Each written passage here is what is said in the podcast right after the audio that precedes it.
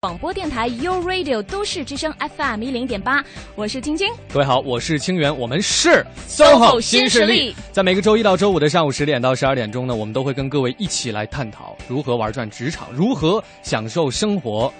今天呢是周五了，哎，是、嗯、在我们的创业者故事单元呢，请来的是一位大来宾，嗯，她是一位美丽大女人，但是也是一位魅力女老板，她就是马艳丽。嗯、那稍后呢，我们会一起分享她作为设计师的美丽人生。第二个小时十一点到十二点的时段呢，今天是三月十四号，我们为各位准备的呢是三幺五的特别企划，嗯、听一下维权律师邱宝昌带给各位的消费维权宝典。嗯，好的，接下来呢，欢迎各位继续的锁定收听 U Radio 都市之声，锁定 S O H O 新势力，马上进入到我们今天的精彩内容。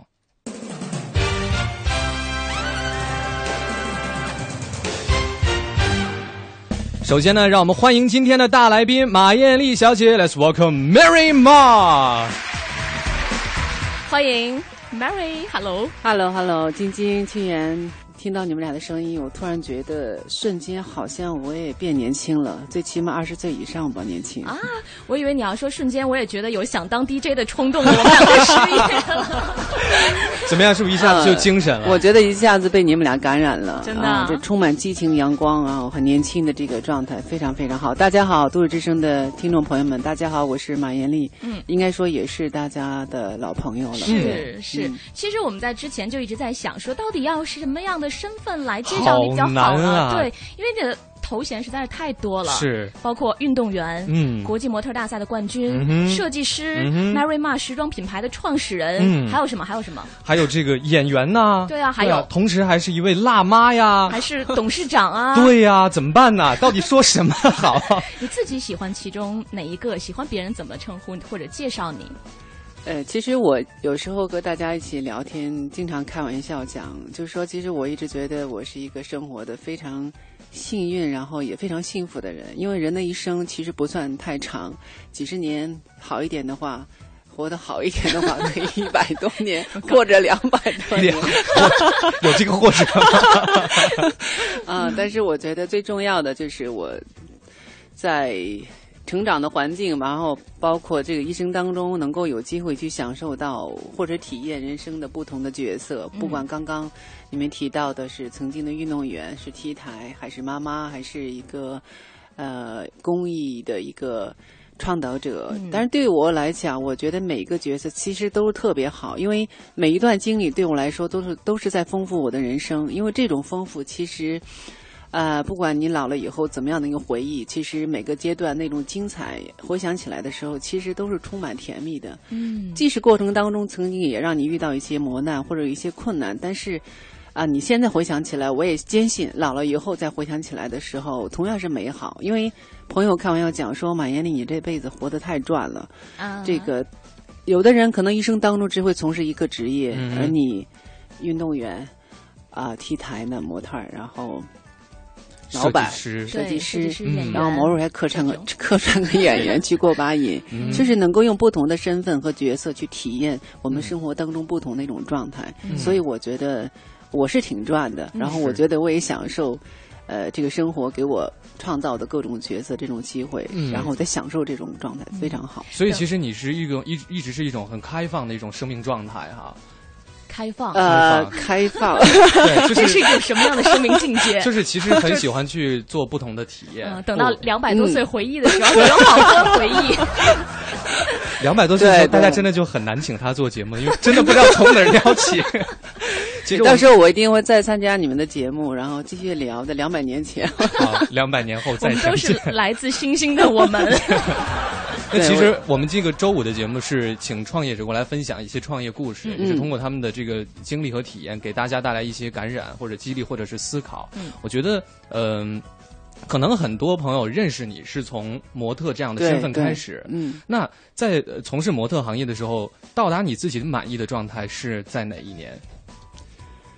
嗯，其实我一直说一句话，我说模特这个行业其实它是一个既平凡又不平凡的一个职业。嗯。因为嗯、呃，它其实真正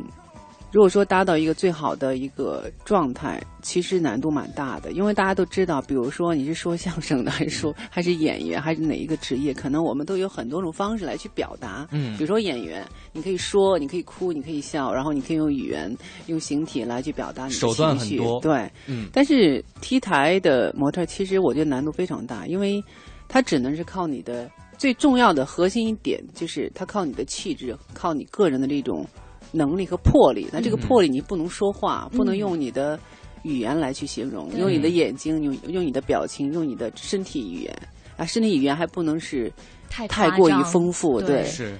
所以就是所以能够看得出来，就是它的难度，因为下面台下很多人，你穿一套衣服站在台上的时候，你要瞬间把大家的这个眼光和这个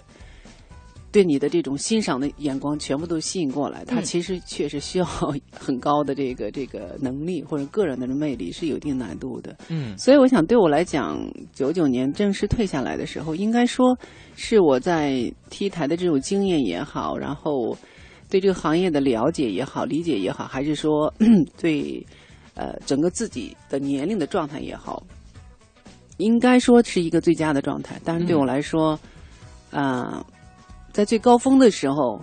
然后也当然小小的纠结了一下，啊、选择了另外一个新的职业，嗯、有着遗憾。但是呢，我觉得这种遗憾其实还是蛮美好的。嗯，所以在最好的时候去选择另外一种新的一个方向，嗯、有的时候对人生是一个挑战，但这个挑战未必是错的。当时是一个激流勇退的状态哈。嗯、不，我觉得是在自己特别美好的巅峰的状态，然后来了一个完美的转身，嗯、一个华丽丽的转变。嗯嗯，其实在外人看来，可能觉得说你之前从事模特行业到后来的服装设计师，嗯、这两者之间是一种水到渠成的关系，因为很相关。可是真的是那么水到渠成吗？嗯，因为我相信任何一个人，首先在选择一个方向，然后第二个部分就是你在选择这个方向的这个这个道路的过程当中怎么走，我相信这个可能也同样很关键。嗯，因为当时在选择去服装学院去进修学学服装设计，可能是来源于说啊、呃，我对这个行业的一个理解，嗯，然后我的一个观点的看法，我经过一些过滤之后，或者说一些对自己的一些确定之后，选择了去学服装设计。嗯嗯，那接下来去做一个品牌，我想可能和T 台有很大的关系。那从 T 台选择做服装设计，然后从事这个服装的这个行业，相对来讲应该说可以是顺理成章。嗯哼，啊，对我来讲其实还确实有了很多的这种优势，因为在 T 台的这几年时间里面，你非常直接的去看到、触摸到、感受到这个设计，然后呃，时尚的这个领域、这个空间，国内国国外的这个舞台上大的趋势是什么？嗯嗯、我觉得这种潜移默化的影响，对我将来从事设计、创建自己的服装品牌，我觉得帮助还是蛮大的。所以对我来说，我应该说，在这个阶段的选择上面，应该说是少走了一些弯路。嗯，但我觉得又涉及到了另外一个问题，就是可能有的人呢就觉得说做设计师很好啊，而且这个也也是大家可以想象到的。是。可是你不但做了设计师，嗯、还创建了自己的品牌，这个当时是基于一种什么样的考虑，呃、或者有什么样的契机？就像刚刚呃清源讲的，嗯，呃，这个人的一生当中，对人的一生当中，很多时候其实都充满着挑战，嗯，然后人有的时候会有那种好奇心，或者是各种这种欲望，但是这个欲望未必都是不好的哈，嗯、对，就是比如说你对自我的一种挑战，嗯，那我相信对任何一个做设计师的一个同行来讲，或者一个从事设计师学习、从事设计学习一个同学来学生来讲呢，最终都希望能够拥有一个自己的品牌。嗯，所以对我来讲，我是九七年去开始学服装设计。其实，啊、呃，九八年的时候我已经注册了自己的工作室，当时我这妈妈这个品牌我已经注册下来了，而这是一直到、哦、很快就决定了。对，然后这这是到二零零二年底、二零零三年的时候，我的品牌正式推出来。其实这个过程当中，我觉得我还是比较幸运的，虽然也彷徨了一段时间，说哎我。呃，是学设计了，可是学完之后呢，你要去做什么？也曾经有过一些纠结，嗯、但是很幸运的就是，在我的身边，我一直觉得总是那么多的好人，总是那么多的好的老师，然后好多呃非常智慧的人在我身边，总是在及时的能够给我一些好的引导和建议。嗯，对，所以其实我做品牌也是受于我的一个老师的一个关键时候的一个引导。嗯，然后当然啊、呃、过程当中也有一点自我挑战的一种呃就是要挑战，就是在学了四年的设计的过程当中、嗯、那也有的人会觉得说呃 T 台上马艳丽是挺棒的，但是在设计上就未必。嗯啊，然后大家偶尔会觉得说嗯可能就可能玩玩阵玩一阵可能也就就是可能也就该干嘛干嘛去了吧，有时候开玩笑大家都觉得、啊嗯，可能就是一个一时的一个一时的兴起，一时的兴起，想玩票，尝试一下，对，玩票。嗯，所以呢，我想在我心里面可能也有这样的一个逆反的心理，不服输。嗯、对，所以呢，我在九九年的，嗯、你看九八九七年开始学，九九年的时候呢，我已经开始做了我人生当中的第一场秀，嗯、而那场秀基本上是。用完了我所有在 T 上 T 台上挣的钱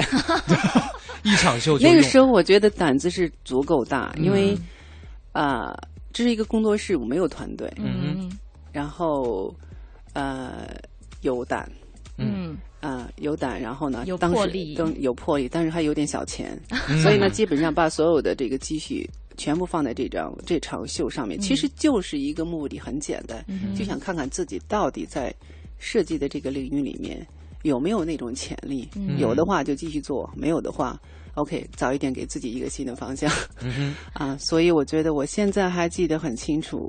当我的第一场秀就这样这个主题嗯，呃，发布完之后呢，我看到一家媒体的一个大标题上面写的就是马尔玛成功的踢出了第一脚，这句话我到现在还记得、哎、成功的踢出了第一脚，成功的踢出第一脚，对，所以对我来讲我觉得嗯，之前是一个压压力，然后呢、嗯、是一个挑战、嗯、但是最重要的我觉得是对自我的一个了解。好，我们在这个第一个小段的时候也是了解了、呃、Mary 从一个特别成功的模特，然后一个华丽的转身作为设计师创建自己的品牌，一个故事的开端吧。嗯，其实在他刚刚的谈话当中你也听到他会觉得说自己身边总是有很多好的人来帮助他，是。那对于他身边的很多人是怎么样评价他的，我们在进一段路况之后跟大家跟大家来分享。欢迎使用都市之声 G P S 系统，目标锁定一零一八交通服务站。欢迎各位锁定中央人民广播电台 U Radio 都市之声 F M 一零一点八，我们来关注这一时段的交通服务站。目前南二环永定门桥到蔡胡营桥的东向西车流集中，行驶缓慢，排队的情况也是非常的严重。南三环赵公口桥到分钟寺桥的西向东车多行驶不畅，南四环马家楼桥到公益西桥的西向东也是车多排队行驶不畅。航班方面的消息，原计划呢十二点半由北京飞往上海的国航幺五五七次出港航班目前还没有确定起飞的时间，请乘坐这一航班的朋友们留意一下，提前安排好你的出行时间以及出行计划。以上就是这一时段的交通服务站。生活听我的 F M 一零一点八。Every book begins with page one。阅读从 page one 开始。我们是 page one 书店，在都市之声与你分享阅读的喜悦。这里是 U Radio 都市之声 F M 一零一点八。您现在正在收听的是 S O H O 新势力。北京时间的十点十九分，欢迎各位继续回到中央人民广播电台 U Radio 都市之声 F M 一零一点八。各位好，我是清源，我是晶晶，我们是 S O H O 新势力。嗯，今天第一个小时非常开心的请到了一位大来宾，马艳丽小姐。对 Mary， 对 Mary。那在此也提示各位哈，欢迎大家通过我们的微信平台来向马艳丽提问，或者是说出你想对她说的话。对，那你就有可能获得由马艳丽亲笔签名的《时尚百物》一本。是，哎，这本书是今年一月份刚刚出的新书是吗？呃，对，在一三年年底啊、哦，去年底，嗯、对，嗯，新出来的，对，然后，对我，就你又转身做作家了是吗？哇，千万别！对，刚刚还没有说这个，对，对，这个其实，哎呦，我还真忘了，这个应该是我的第三本书了、哎、啊！不光是作家，还是一位老作家。好吧，关于书的部分呢，我们在稍后的时间跟各位来分享。对，刚刚说到呢，要听一听马艳丽身帮身身边的朋友，对对对，身边的朋友来对她怎么样的评价、嗯，我们一起来听一下。好吧，不知道这个马小姐有没有做好心理准备哈？哎、你想知道大家都听说是呃，在我不知道的这个情况下找的朋友，但是我真不知道找的是谁，然后更不知道找的。这个人是靠不靠谱？关系靠不靠谱？我在想靠不靠谱。好，我们来听一下。对，你看看你能不能听出来他们都是谁啊？请用三个词来形容一下你心目中的马艳丽是什么样的？仁爱、开明、有创造力。啊、呃，我们对呃 Mary 的印象呢，就是亲切的微笑，呃，那种微笑能够带给人非常亲切的感觉，非常善良的感觉。她是一个特别简单，然后直接又很纯粹的人。姐姐在我心里一直是一个，就是落入凡间的女神。我觉得她有那种种女神般的气质，也有女神般永远不变的容貌，也更有女神般的那种无敌的好身材和无可比拟的时尚魅力，还一直保持着一颗非常真挚的、纯净的心。她在工作状态和生活状态中是一样的人吗？会有一些不一样，就是在工作的时候会更严厉一些，但是总的来说，他是一个性情中人。他呃待人接物啊，永远都是那么自然，那么合情合理，这是我们对迈瑞的一个一个特别特别好的印象。有的时候不太像老板，有的时候像一个姐姐，但有的时候我会觉得他有点工作和生活，有些时候就是完全就融在一起了。经常有时候，呃，十一点、十二点还在开会啊，这是 Mary 的一个让我们很担心的一件事情。那个时候就经常担心她身体会不会受不了啊什么的。在她身上或者说工作当中，有没有什么是你觉得哎呀特别不能忍，或者说特别希望她改变？早点睡觉。大家希望你早点睡觉。你都听出来是谁了吗？对，我通过你的表情，我能判断有几个你是听出来的。这里面一共出现了四个人的声音。嗯哼，嗯，你听出来了几个？我应该都听出来了。是吗？嗯、我应该都听出来，只有其中一个稍微犹豫了一下。嗯嗯，其中一个 有, 有一个女生稍微犹豫了一下，是吗？对，应该是是是爱戴吗？不是啊。其中有一个女生是，就是你曾经的助理，呃，那个我听出来了，于莹、啊，那是另外一个没有听出来是吗？嗯，锦溪姑姑啊，哎，没有，锦溪姑姑也听出来，那就是哦，不同的段落的时候，啊、对对对对，哦，这两个人是肯定是那个锦溪姑姑是声音是非常特别的，对对对对，很专业的，是很专业的声音，说明我们剪辑的很复杂，很成功，啊、真的那个，我有。只有四个人吗？对啊，就是、我怎么觉得得有十几个人呢？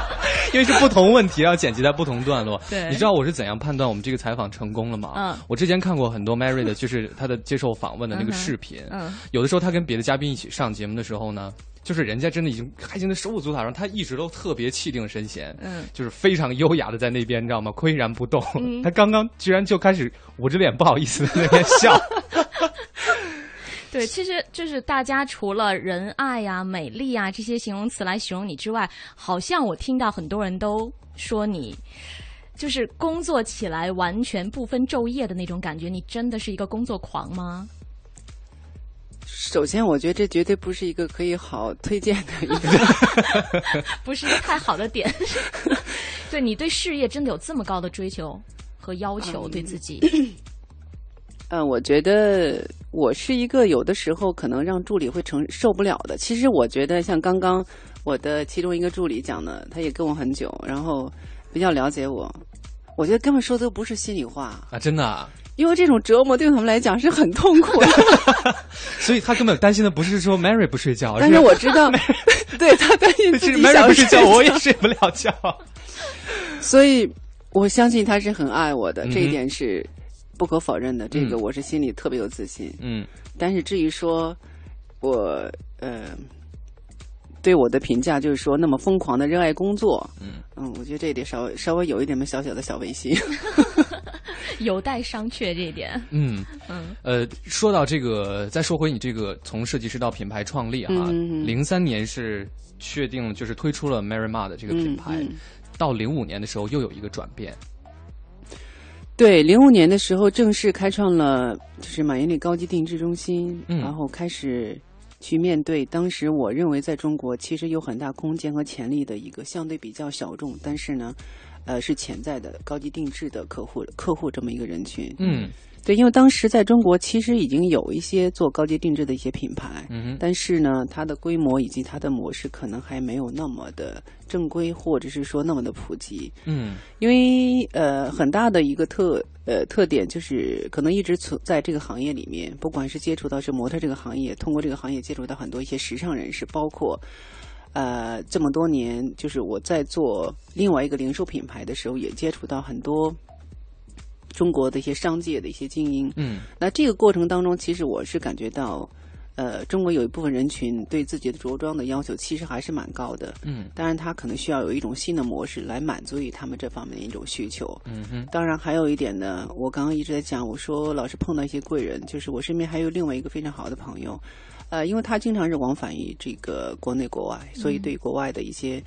呃，时尚，然后以及对这个商业的一些敏感度是是我一直非常欣赏的，所以就聊了很很久。这是在一次聊天当中就讲到说，如果说在中国能够创建一个高端的一个定制的一个品牌，嗯，其实空间是非常好的。嗯，当然，可能过程当中我也做了很多的一些前期的了解的工作，嗯，然后在这么一个情情况下，其实筹备的周期并不是很长啊，我。说实话，一方面是来自于专业朋友的一些建议，还有一个呢，可能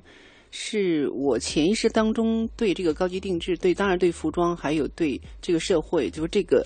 呃客户群的这个空间的这种敏感度，我觉得它将来一定行。嗯哼，所以可能在这两个原因之下，零五年创建了高级定制这个品牌。嗯，其实高级定制从实用的角度来讲，可能跟普通人的生活有点远，但是我觉得从文化推广的角度，是不是今天也可以让 Mary 给大家介绍一下，就是什么样的衣服叫做高级定制？嗯，其实很多人都会有这样的一个疑问，觉得高级定制太高高在上，高高在上，然后离我们的生活比较遥远。嗯、它其实是，当然在最早的时候，可能比如说在西方，在欧洲，它很多时候都是和皇室和一些什么所谓的上流社会，嗯，啊，一些私人的一个一对一的这种私人这种定制，嗯。呃，当然可能历史比较比较久。嗯、那在中国呢，应该说也就有十多年的历史，然后大家开始重新把这种定制的概念重新再呃拿回来，然后再继续的去去传播。嗯，那其实真正的高级定制，我想它最重要的是，因为它人群受到一定的限制，它人群量比较小。嗯，那这个人群呢，可能本身他对审美、对着装的要求已经很高了，只是说他希望去享受到一种比较特殊的一种服务。嗯，那完全这件衣服呢，我是一对一为你而量为你而量身定制的。那这件衣服呢，它一定也是这个世界上独一无二的。对，对，这个可能是高级定制一个最原则性的，也是一个最吸引人的，因为你穿上这一件衣服的时候，它只属于你。嗯哼。就是它被贴上了一个私人的标签，对，它是一个具有私人风格、私人标志性的这么一个标签。嗯、然后，当然里面还会有你个人的一些文化的一些元素呢，通过设计的一些理念，你的理念也可以融入进去。对，嗯、我注意到很有意思的一点，就是 Mary 的这个客户名单上有很多非常牛的人物，比如，比如说 David Beckham， 就是你非得说是吗？贝克汉姆，还有呢，比如说，今年肯定是足球迷。呃，真不是，真不是。还有布鲁斯南，很喜欢电影、音乐之类的。对对，布鲁斯南，其实这些都比较好理解，因为本来他们身材很好，而且就蛮时尚的。对，我注意到一个人呢是 Quincy Jones， 你最喜欢这个人呢是 Michael Jackson 的音乐制作人。嗯，我就想说，因为大家想到时尚，可能总是跟身材销售会联系在一起，或者说健美。对，身材很好。但因为 Quincy 是是就是年纪已经不小了，身形也是稍微偏胖，所以说对于这样的人群的话。高级定制也是很 OK 的吗？还是说会比较？其实有一点很重要的就是，呃，最简单的一个理解，其实很多身材相对比较好的，嗯，它其实更容易去，它反而不需要定制，它更容易去买到市场上已经呈现出来的一些产品。是。那其实在我说实话，在我们的客户群当中，比例比较大的还真的是身材可能已经不像年轻的时候那么的标准了，对、嗯、但是呢依然会对美对着装会有一个非常高的一个要求。嗯，所以呢你刚刚讲到说像 Quincy Jones， 他确实是他今年已经是他应该是三几年生人吧、嗯、对, 对他年龄应该确实是蛮大的了，然后、嗯、但是我觉得我们佩服他的就是一个是他的经历，然后虽然可能他比较胖、嗯、但是他很很真的很健康、嗯、他很健康。呃这样的人其实这样的客户其实对我来说，当然在设计上你会有一定的难度，嗯，然后但是最重要的其实我今天想跟大家分享，其中有一点我脑子突然想到的、嗯、就是大家习惯性的在买衣服的时候，我在选择特别是和衣服有关的一些呃呃能够为自己美带来带来呃更多的这个这个加分的这种程度的这样的一个选择的时候，嗯，很多时候会有，特别是女性会想很多，哎，我太胖了，我太矮了，嗯、我的胳膊太粗了，我的这个呃腿不够长，等等等等。我觉得这个当然是父母所给我们的，某些时候可能我们比较难去改变改变它、嗯。虽然在现在的当今社会，这种高科技可以把你的脸哪哪个地方可以削掉一部分，嗯，但是。这个也是一个暂时性的，或者是它其实还不是那么完美。其实我是说真正的、嗯、我觉得定制也好，或者是说你对生活的一个美的最高境界的一个追求，其实最佳的一个体现的状态就是不管你是一米六零还是一米八零，我觉得最重要的是你发自内心的那种自信，然后你的气场，嗯，然后你对一件衣服的驾驭能力，然后你审美的一个高度。那这个高度并不是说一定是一个极其昂贵的，嗯，它也可能是一个很普通的，嗯，但是它通过你的能量去驾驭它，然后给予它更多的这种自信，嗯，你和衣服和衣服和人是合二为一的，嗯，而你穿出来之后让人看到的是人，而不仅仅是盯着你的衣服。对，然后通过你的人，然后去带动你身上那种气质和你身上那种能量的时候，这个时候其实你别人已经被你征服了，而不仅仅是衣服。 OK， 这里是 U Radio 都市之声 F M 一零一点八，您现在正在收听的是 S O H O 新势力。马艳丽，马艳丽高级时装定制中心董事长 ，Mary Ma 品牌创始人，一九九一年河南省赛艇冠军，一九九五年上海首届时装模特大赛冠军，二零零五年创立个人品牌，从 T 台中国首席名模到设计师、老板，马艳丽为自己设计美丽人生，为更多的人塑造美丽形象。是的，我们刚刚听到的片花呢，就来自于今天的节目的主角哈，因为我们在这一小时的 S O H O 新势力当中请来的座上宾就是马艳丽小姐，再次欢迎一下，欢迎 Mary， 谢谢谢谢，嗯，两位九零后聊得很开心，不是我太开心了，天哪！常听我们节目的人都知道，每次清源都拿年龄这个问题打压我。对，因为我们马上要聊到一个时间点，我稍后再说这个时间点背后的故事好了。其实说到就是 Mary 整个创业过程当中，她印象特别深刻的有一年，嗯，就是零三年的时候是比较困难的，当时是怎样？其实对我来讲，这个人生当中这个确实很多经历是有一些很艰辛，但是有一些艰辛之后我是觉得挺享受那种状态的，然后每个阶段就是经历这种事情事后想起来的时候，我觉得只有这样的经历，然后人生才会很丰富，才好玩。是，对，当然那一年是不太好玩。对，那一年其实对很多人来说，二零零三年，对，其实二零零三年我相信对中国人来讲确实是很难忘的一年。嗯啊、嗯，呃，当然对我来说很特殊，因为那一年呢，我当了妈妈。嗯啊、呃，还有一个很重要的就是那一年我创建了自己的品牌，然后第一年产品经过团队的努力，然后正式的上柜。嗯啊、呃，当时我还记得我的第一家店是在东方广场，这是很多朋友看到见到我的时候就很容易会说，哎，我看到你的第一家店在东方广场的某某某某什么什么地方。嗯，但是至于说这个在这个产品上去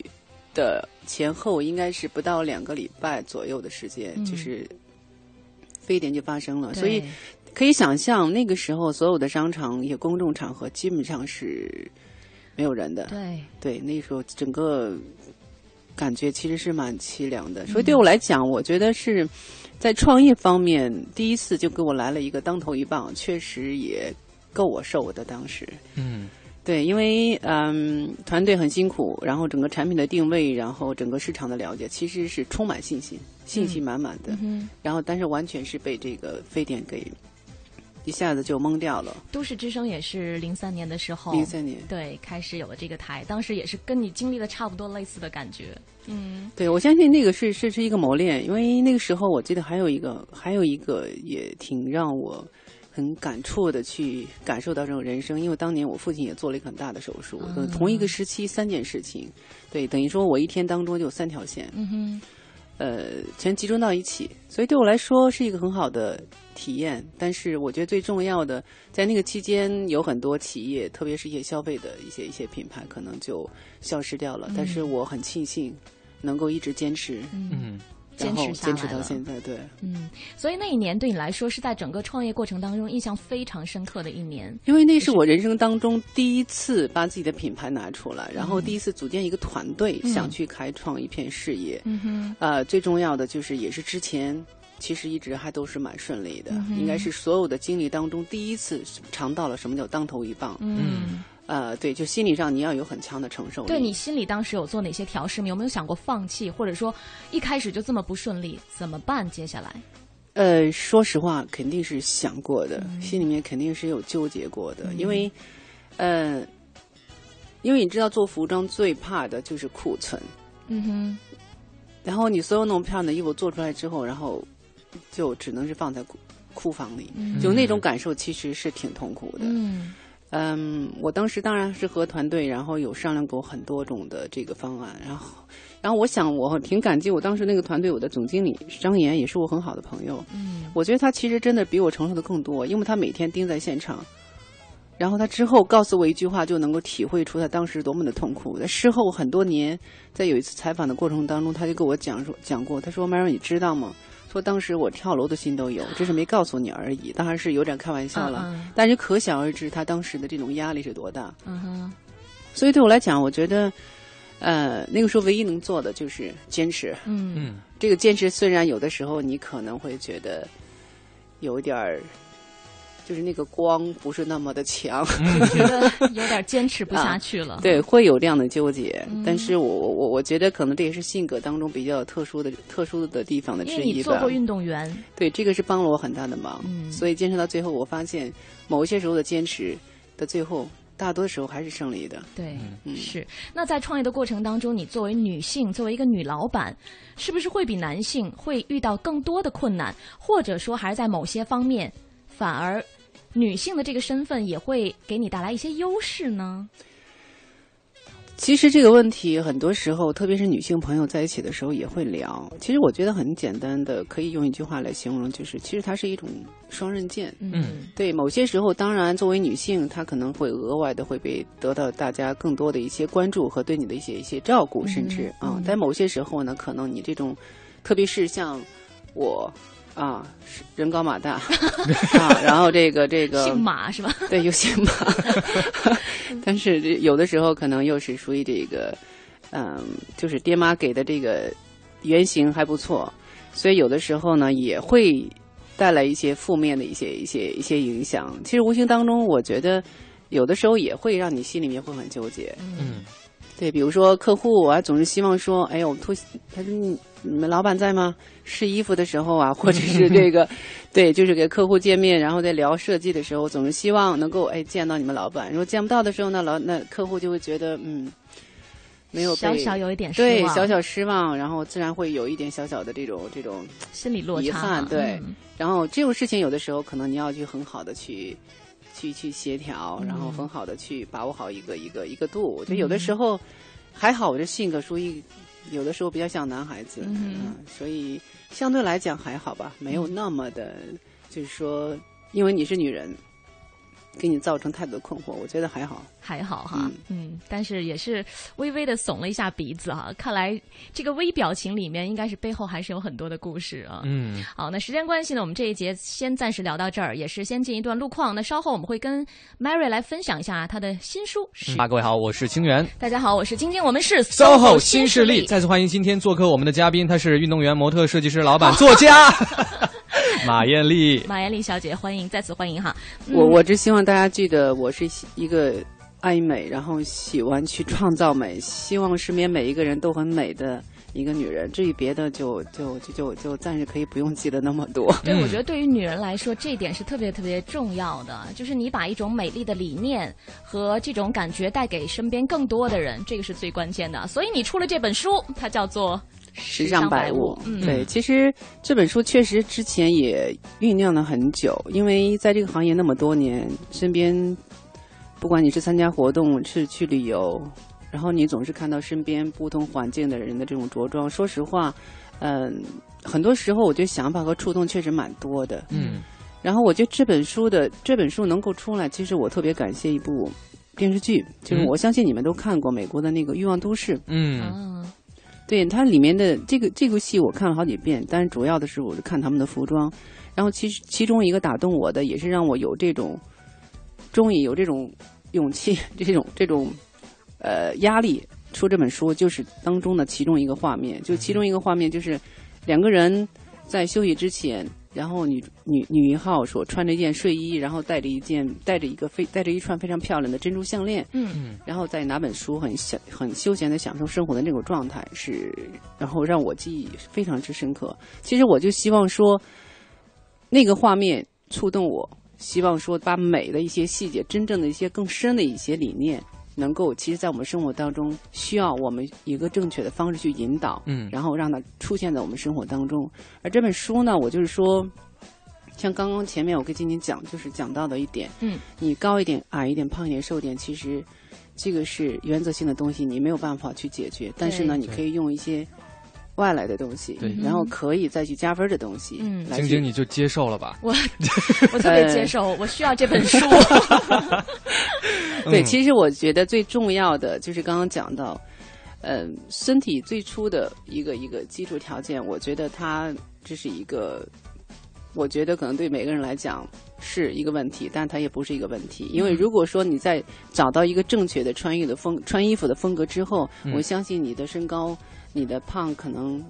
都不是问题了，会被修饰，因为你会找到自信，会找到一个。呃，自己独特的一种风格，自己穿衣服独特的一种符号，而在这个时候，我相信你的自信会传染给很多人。嗯，所以这本书就是帮助，是只是帮助女性朋友吗？这里面有给男士的一些建议吗？暂时没有，是吗？嗯，这本书里面呢，目前讲的全是女性的。时尚百物，你真的是写了一百件单品吗？里面是一一百件单品。其实我想，这个一百件单品，并不是说让每一位读者看完之后都必须去买这一件单品，而只是说，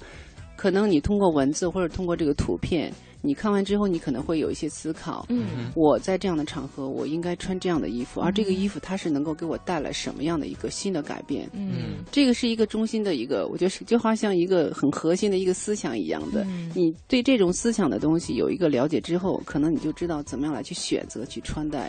然后去处选择怎么样的场合穿戴怎怎么样的这个服装，其实还是给怎么样找到自己，传递一种理念了，嗯、传递一种理念。当然，里面可能会有一些建议，嗯、实用的、实用性的牛仔裤、白衬衫，然后包括一双女性的一双高跟鞋，嗯、包括一双这个中跟鞋等等，嗯、这些可能都是，特别是女性，我认为为了自己的美丽，然后也是为了身边的美丽，都应该。必须要有的，嗯、我觉得这个有，当然你可以用自己的这个审美以及自己的一个习惯和对它的一种理解去拥有它，而不是说必须去强制性的，对，必须是这一件。嗯、那这个我觉得，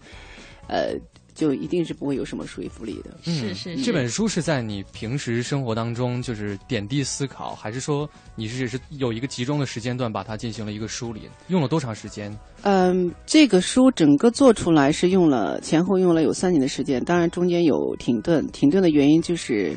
我总觉得不够好，我总觉得对，总觉得里面有很多照片不够完美，总觉得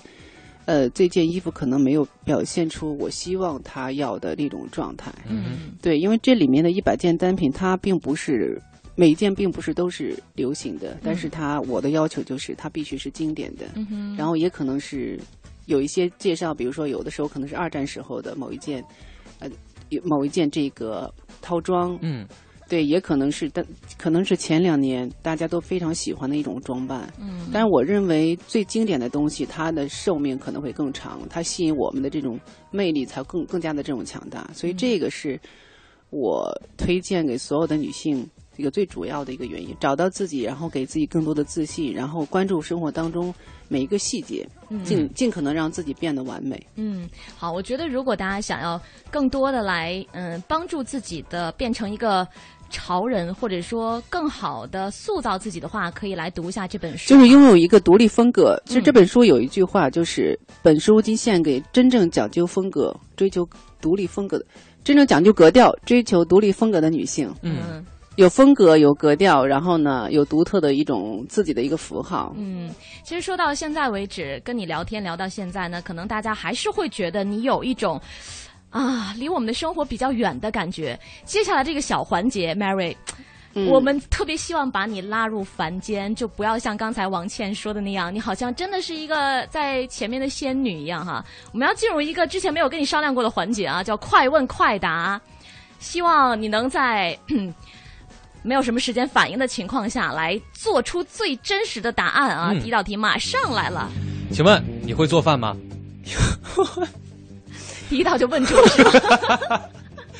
哎，请作答。让我太意外了，第一个问题就是这个，实在是不好意思。就是我会做，我就会做鸡蛋西红柿。好，也算算了。嗯，但是这必须是在我女儿的强烈要求下，我才才能做的。鸡蛋西红柿也要强烈要求。那你最爱吃的是什么？嗯，我想不起来，我没有我不爱吃的。哦，原来是这样。嗯，好，你最喜欢的体育运动是？排球。排球啊。你平时的解压方式是什么？旅行或者看电影。啊哈、嗯。你的衣服都是自己设计的吗？啊、呃，大多是。嗯。那寻找设计灵感的时候，你喜欢做什么？周游世界。周游世界，好吧。你最爱的服装品牌是 Mary Ma。谁设计的这道问题？你会跟其他的设计师在心中暗暗较劲吗？从来不会，我觉得那很愚蠢啊。嗯，如果给你一次重新选择的机会，就是不能让你做这一行了，你最想或者你觉得最有可能从事什么样的行业？像我父亲一样当个老师。老师。哎，这个答案我还是有点没有想到哎。我也是。嗯。然后当然还有一个第二个选择就是。哦，现在算了。原来老觉得特想当个军人，啊、觉得特帅，穿的衣服。对，有没有想过想当一个厨师？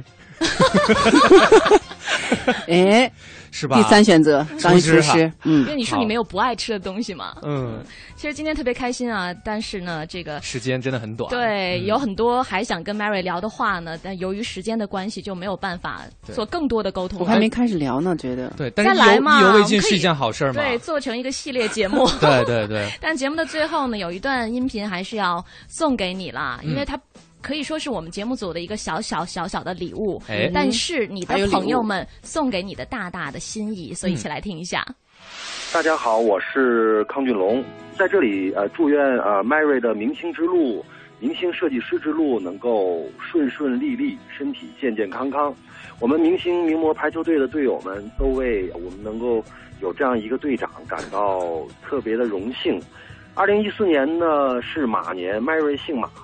希望他在以前马到成功的基础上，能够马上更进一步，继续自己的成功之路。大家好，我是孙倩，我想说的是，尽管我知道你不能，但是我还是想说，你能不能让自己做一回懒一点的女人，娇气一点的女人？你能不能替我们好好的疼一疼你自己？在我的眼中 Mary 是良师，是益友，是姐妹，更是并肩作战的战友。呃，非常希望今天能通过这个节目祝福 Mary， 然后也希望我们 Mary 马的团队越来越好，稳步向前。我是徐敏，祝 Mary 马事业飞黄腾达，去树茂。Mary 你早点当小女人，我还会给你做婚纱呀。我是你张姐。Mary 眉头不要紧锁，再大的事情我们一起扛。Mary 希望你三餐按时吃，然后呃健康啊，嗯、呃、不要光顾着漂亮了。我是新来的医生学员。Mary 我是国言，我要求抱抱。Mary 我爱你。怎么样 ，Mary 最后听到这段祝福作何感想？快，你就十秒钟总结一下。我真的挺意外的，我想这个可能是我生活当中和工作当中我最大的财富。嗯，我感受生活当中每一个对我，呃，给予我好的、给我正能量的人和事情，我积极享受，然后我一样把这种正能量用我的方式是去传递给我身边的每一个人，好、嗯，甚至一个陌生人。嗯，再次感谢 Mary 今天做客我们的直播间。嗯、那我们今天参与互动的朋友还是挺多的，挑两位吧，泡芙小姐和 X 啊、呃，马艳丽新出的这本《时尚百物》送给你们，是有亲笔签名的哈，一定要签哦，必须的，必须的。嗯，好啦，那这一时段的搜狐新势力就到这里，不要走开，我们稍后回来。